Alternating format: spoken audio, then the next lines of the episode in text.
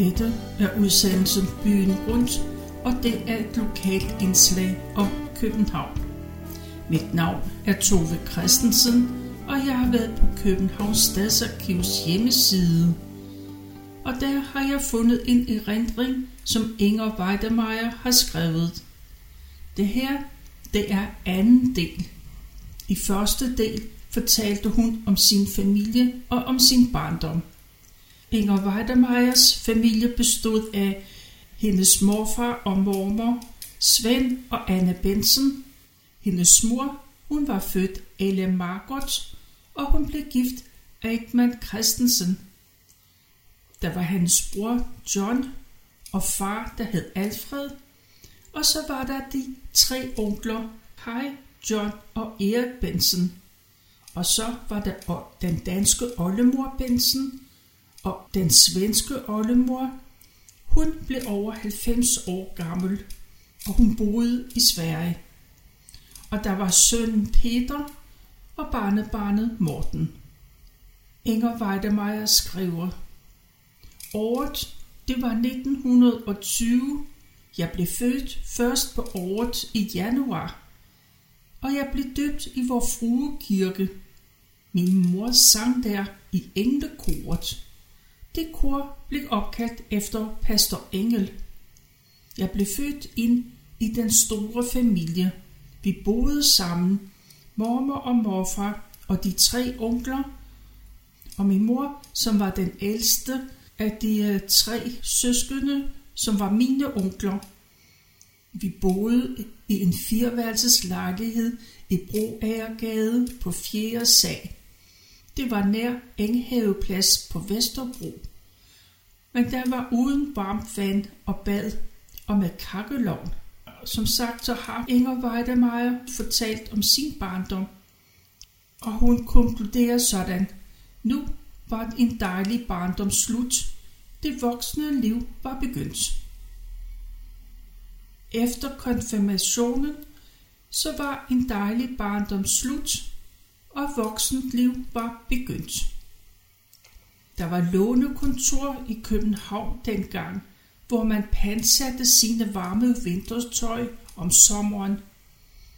Min onkel John, han var fin mekaniker, men han mistede synet på det ene øje under arbejdet, og han fik ingen erstatning. Det fik man ikke i 30'erne, kun betalt sygedage. Jeg kom i lære i 1940 som frisør. Der var jeg 14 år. Jeg kom hos en fagskolelærerinde, der havde salon på Kastrupvej. Og det blev fire hårde år. Det var på cykel fra Valby til Kastrupvej. Der var ikke penge til sporvogn. Lønnen per måned var første år 15 kroner, andet år 25, og det tredje, det var 35, og det fjerde læreår, der fik man 50 kroner. Fagskolen, den lå på strøget, og undervisningen, den foregik om aftenen. Men ikke af min lærermester. Hun havde andre elever. Men hun blev skuffet over, at jeg ikke fik medalje. Men det var jeg ligeglad med, jeg var kun glad for, at fire lange trælse år var slut. Det havde ikke været meget tid til morskab, kun nogle biografbesøg og ture på strøget for at se på de smarte fyre, der hele tiden kørte der for at blive set. På strøget, der kunne man gå på automatcafé der var store automater med små rum med glas for. Så kunne man putte penge i, og så åbne for det ønskede vare. Det var den store dille at komme der, og så bagefter gå en strøgtur og se på forretninger. Efter svendenprøven fik jeg job hos lærermesters elevplads. Det var en salon på Nørrebrogade, og der kom de kendte og fine Københavns fruer, deriblandt Johannes V. Jensens kone og forfatteren Han kom nogle gange med sin kone, og så sad han ved siden af hende og læste op. Det var spændende. Min onkel John, han øh, mistede sin kone, og han passede sin døde kones grav på Vestre Kirkegård. Og der traf han en ung dame, Marguerite, som han blev gift med. Hun havde en bror, der hed Paul. De boede i en villa på Strindsbergvej, En villa, som han havde arvet. Paul og jeg fik kig på hinanden og blev gift i Jesuskirken. Da var jeg godt 18 år, og han var 6 år ældre, og han var rolig og fornuftig. Men han var nok lidt kedelig for en ung pige, der ikke kendte meget til livet. Men vi havde det da godt i nogle år. Han havde bil, en adler, åbent vogn. Og i dag tog vi mange ture til Sverige lørdag og søndag og i ferier. Da Danmark blev besat af tyskerne, var det hurtigt forbi med at køre bil. Min mand Paul Nielsen havde en ven, der ejede en lille ø, Claus Narsholm, der ligger i Furesø. Vi cyklede dertil så tit som muligt om sommeren.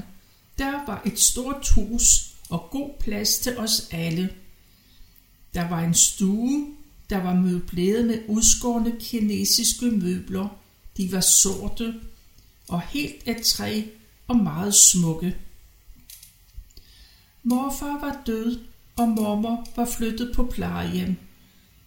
Ved plejehjem, der lå på Nørrebro Gade. Hun var godt tilfreds. Hun var ikke altid glad for besøg, for det forstyrrede hendes cirkler med de andre. Mormor, hun blev 73 år, og hun døde, da hun fik tarmslyng.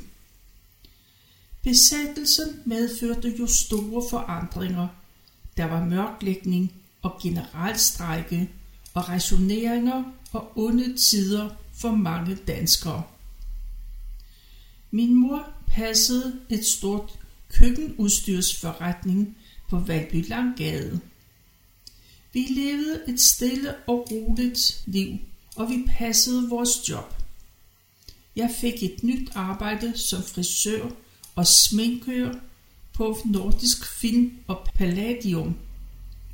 Der blev i de år optaget mange danske film.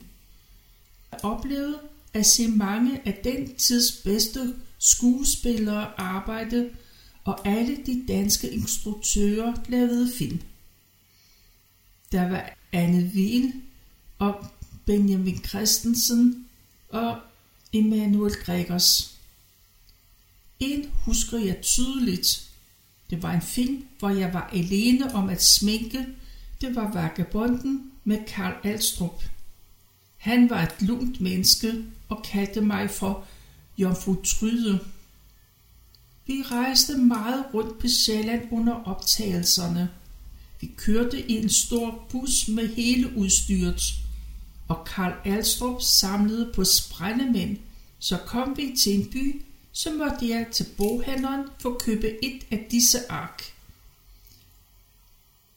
Var han nogle gange taget hjemmefra og ikke været så venlig imod sin kone, så mærkede jeg det straks, så var han så stille. Så sørgede jeg for, at der blev sendt blomster hjem til kronen, så der kunne være god stemning, når han kom hjem. Det grinede han lidt ad, men han betalte, så han var nok godt tilpas med det. Bodil Ibsen var også en spændende personlighed. Bestemt, men aldrig nedladende. I filmen Grevinde Danner og Gå med mig hjem så jeg fruen arbejde. Og det var spændende år, som jeg dog først forlod senere, da en mere stabil indtægt blev nødvendig. Aflønningen, det var per arbejdsdag. Det gik i de år, hvor jeg var gift, men det var for usikker i de år, der kom. Jeg var begyndt at få smag for det søde liv. Det var med selskaber og restaurantbesøg. Jeg var blevet gift som jomfru, uden kendskab til erotik. Det var nok en mangel. Så da min mand talte om, at vi skulle have børn, så gik det op for mig, at det ikke var noget, som jeg ønskede. Og da jeg blev bange for, at han skulle besvange mig, så var det ægteskab slut for mig. Jeg lejede et værelse hos en venindes forældre og flyttede med tøj og personlige ejendele. Jeg krævede intet af min mand, og jeg mente dermed, at jeg viste ham, at jeg ikke havde giftet mig med ham for villa og bil, og ikke for at være ædel, men mente, at det var det rigtige, og vi havde ikke ægte pagt. Jeg havde fået et nyt job og solgte og demonstrerede en skønhedsserie, Debaré. Jeg arbejdede i parfumeriet over hele landet og tjente godt og ønskede at få en lejlighed. En skolekammerat arbejdede som sekretær for den murmester, der ejede Vestersøhus. Hun skaffede mig en lejlighed der på Vestersøgade 48 på 3. sal. Og det var en dejlig lejlighed. Der var bad, altan, elevator, og den var ikke særlig dyr. Min mor, hun var flyttet til Odense og var leder af en stor fabrik, der lavede korsetter. Vi var nu i slutningen af krigen, og da firmaet ønskede, at jeg tog til Jylland, så var jeg bange. Der var så mange sabotager, og så endte det med, at i slutningen af 1944, så var det arbejde slut. Min bror havde også frarådet mig at tage til Jylland. Heldigvis havde jeg ikke været vild med at købe tøj og bruge penge, men samlet på pengene. Og så kom den skrækkelige dag, da Sjælhuset blev bombet den 21. marts 1945. Den dag stod jeg og strøg tøj foran vinduet, og jeg hørte motorstøj fra flyverne. Jeg kiggede ud og så flyvemaskinerne ud over Sankt Jørgens sø. Der slap de bomberne. Jeg så dem falde gennem luften, og i det samme lød sirenerne. Det gik hurtigt med at løbe ned ad trapperne. Elevatoren turde jeg ikke at tage. Da jeg kom ned i kælderen, var der mange beboere, og klokken den var kvart over 11 om formiddagen. Hvordan de var kommet hurtigere ned end mig, var en gåde. Underligt nok var det ikke indrettet beskyttelsesrum i Vestersøhus. Det til trods for at vi havde Sjælhuset som nabo. Nogle af os åbnede en dør og så derfor nogle danskere springe ud. Der lå mange store ruller pigtråd rundt om Sjælhuset, så det var svært at flygte. Tyskerne spærrede Vester Søgade af og rendte rundt i opgangene for at lede efter nogen, der muligvis var sluppet væk. Heldigvis kunne man gå under hele Vestersøhus i kælderen, og på den måde kunne man komme ud på Gyldenløvsgade.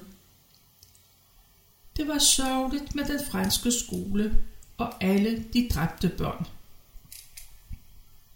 Besætningerne på bombeflyverne var ganske sikkert også bedrøvet over det.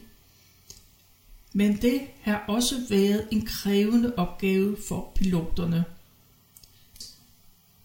At se bomberne falde ud af en bombemaskine glemmer jeg aldrig. Underligt nok var jeg ikke bange. Jeg boede jo der på tredje sidste opgang i Vestersøhus.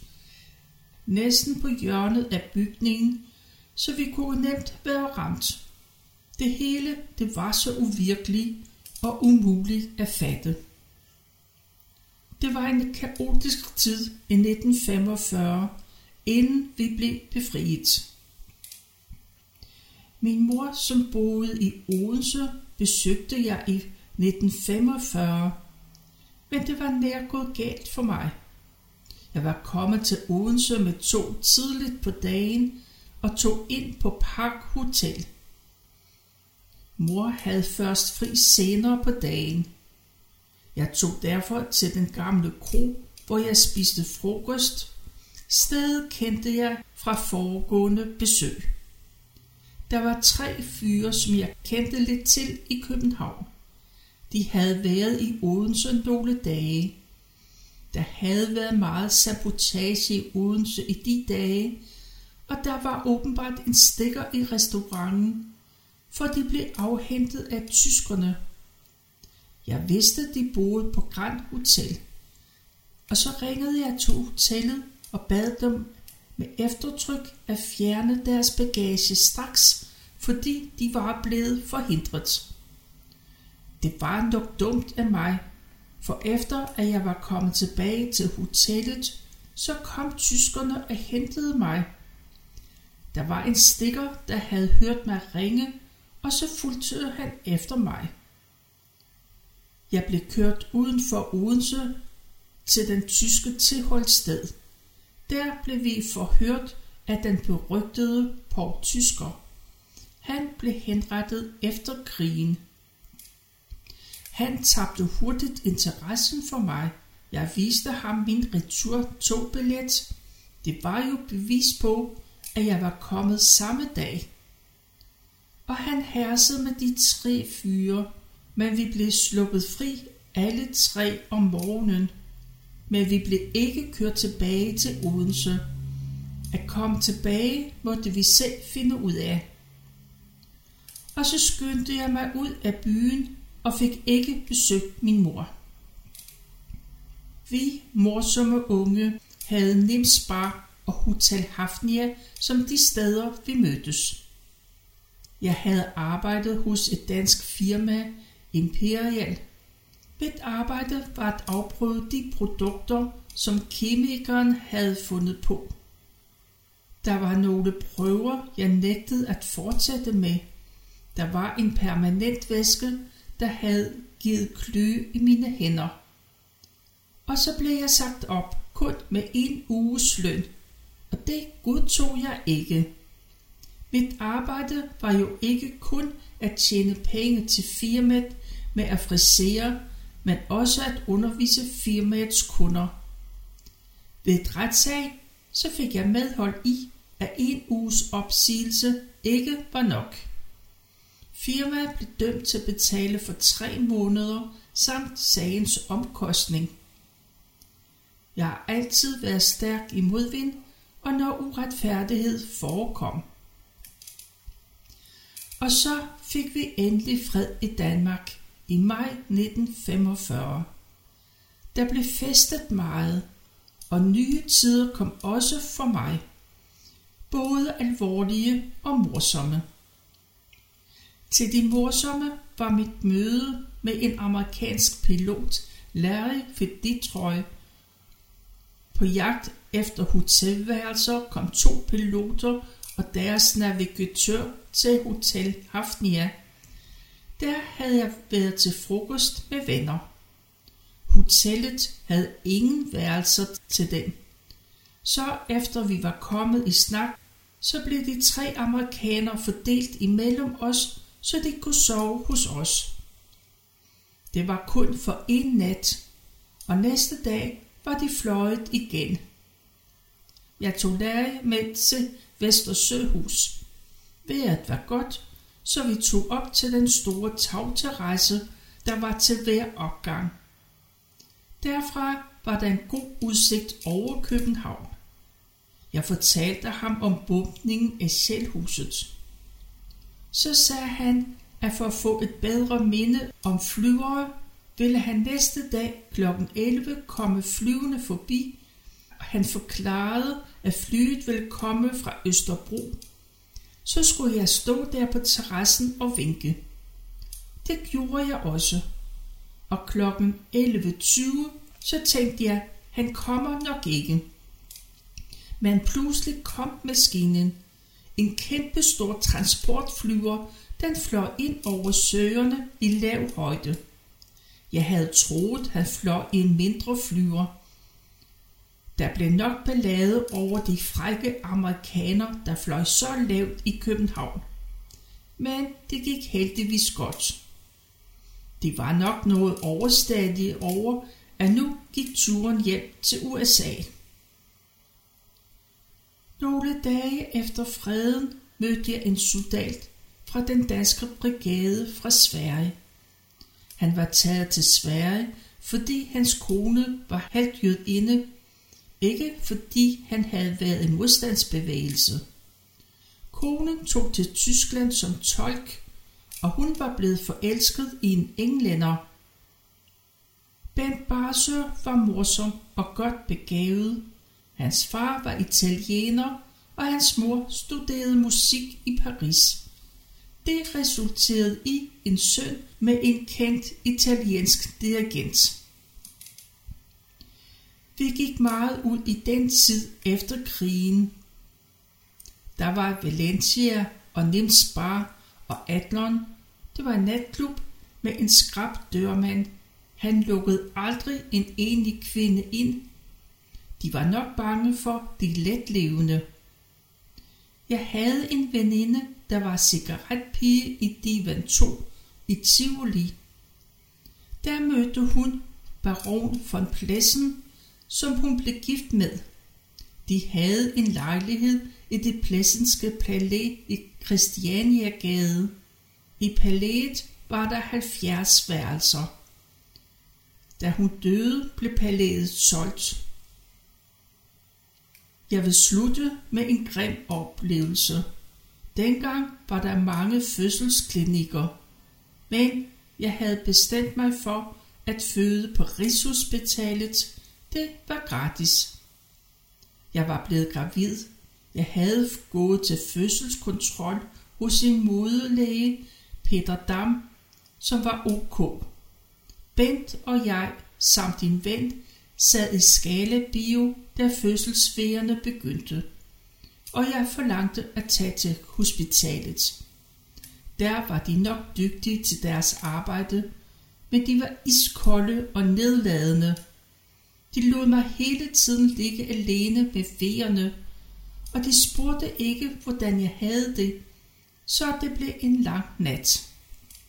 Når man er førstegangsfødende, har man brug for støtte og vejledning. Det gav disse kolde mennesker mig ikke. Det var vel fordi jeg ikke var gift. Det var stadig i 50'erne. Det var noget grimt og afvigende. Først da jeg med min søn kom op på stuen for dem, der havde født, blev jeg venlig og kærligt behandlet af afdelingssygeplejersken frøken Larsen.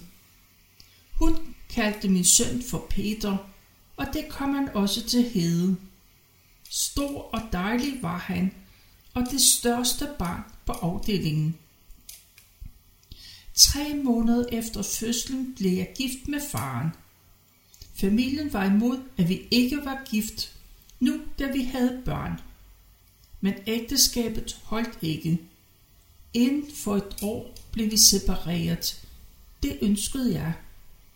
Det var det andet ægteskab, jeg forlod om årene, indtil jeg fik min søn, og dem, der fulgte, det vil jeg skrive og give til min søn Peter. Han bor på Bådsmandsstræde nummer 40. Der bor også mit barnebarn Morten, der elsker at høre om mine oplevelser lige fra mit barndom til rejser og arbejde og Grønland. Og det her, det er, hvad Inger Weidemeyer har skrevet og hun har sendt det til Københavns Stadsarkiv, så alle har mulighed for at læse, hvad hun har oplevet. Københavns Stadsarkiv de har opsummeret lidt om, hvad de erindringer, som de har liggende, hvad de kan betyde for dem selv og for os andre. Erindringerne giver os alle et unikt indblik i almindelige københavners hverdag igennem mere end 100 år. Man kan læse om samlingens historie og få inspiration til selv at gå på opdagelse i fortællingerne. Erindringerne har bud til alle, der interesserer sig for københavnernes historie, uanset om fokus er slægtsforskning, lokalhistorie eller noget tredje. Erindringerne kan også med fordel bruges i undervisning i folkeskolen og gymnasiet. Her kan fortællingerne hjælpe børn og unge til at opleve og forstå deres egen historie. For forskere og for studerende vil de personlige fortællinger kunne være et selvstændigt studieområde eller supplere andre kilder. En lang række forskere har brugt erindringerne som kilde til deres udforskning af Københavns historie. Erindringerne er meget værdifulde for historikere, for ofte er de personlige beretninger de eneste kilder, der fortæller om, hvordan livet var for ganske almindelige mennesker. Samlingerne de rummer omkring 3400 erindringer, og de dækker fra tiden 1890 og frem til i dag. De fleste erindringer de omfatter tiden fra før 1960, og fokus er ofte tiden som barn og ung. Godt 2000 erindringer de er skrevet i 1969 af københavnske pensionister på opfordring af socialborgmester Børge H. Jensen.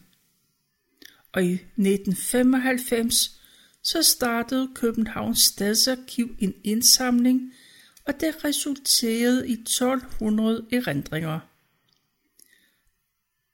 Og i 2014 der indsamlede Københavns Stadsarkiv erindringer om skolegang i forbindelse med folkeskolens 200 års jubilæum. Godt 2400 erindringer kan læses på hjemmesiden, mens 900 andre de følger efter senere. De tidlige erindringer de fortæller om en barsk opvækst under usle boligforhold, en nagende sult og en kronisk træthed på grund af alt for meget arbejde, som for eksempel mælkedreng eller bybud. Det var en træthed, der tit blev forvekslet med dogenskab i skolen og blev mødt med lusinger. De generationer, som oplevede besættelsen, beretter ofte detaljeret om, hvordan de oplevede 9. april 1940 og den 4. maj 1945, da befrielsesbudskabet kom.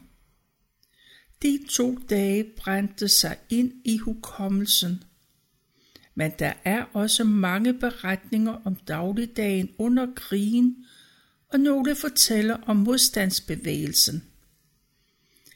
De, der var børn i 1950'erne, de skriver om viseværter og baggårdens konger og om drenge- og pigeklasser og om organiseret bondegårdsferie, som kunne være et sandt kulturschok. Mange børn de havde budpladser i 50'erne, men børnearbejdet betyder langt mindre for familiens økonomi end ved århundredeskiftet. Og det er spændende læsning og det er en historie, der hele tiden får nye kapitler, så I er velkommen til at læse med. Du finder det på 3 gange www.kbharkiv.dk Og med det her, så vil jeg sige tak for nu.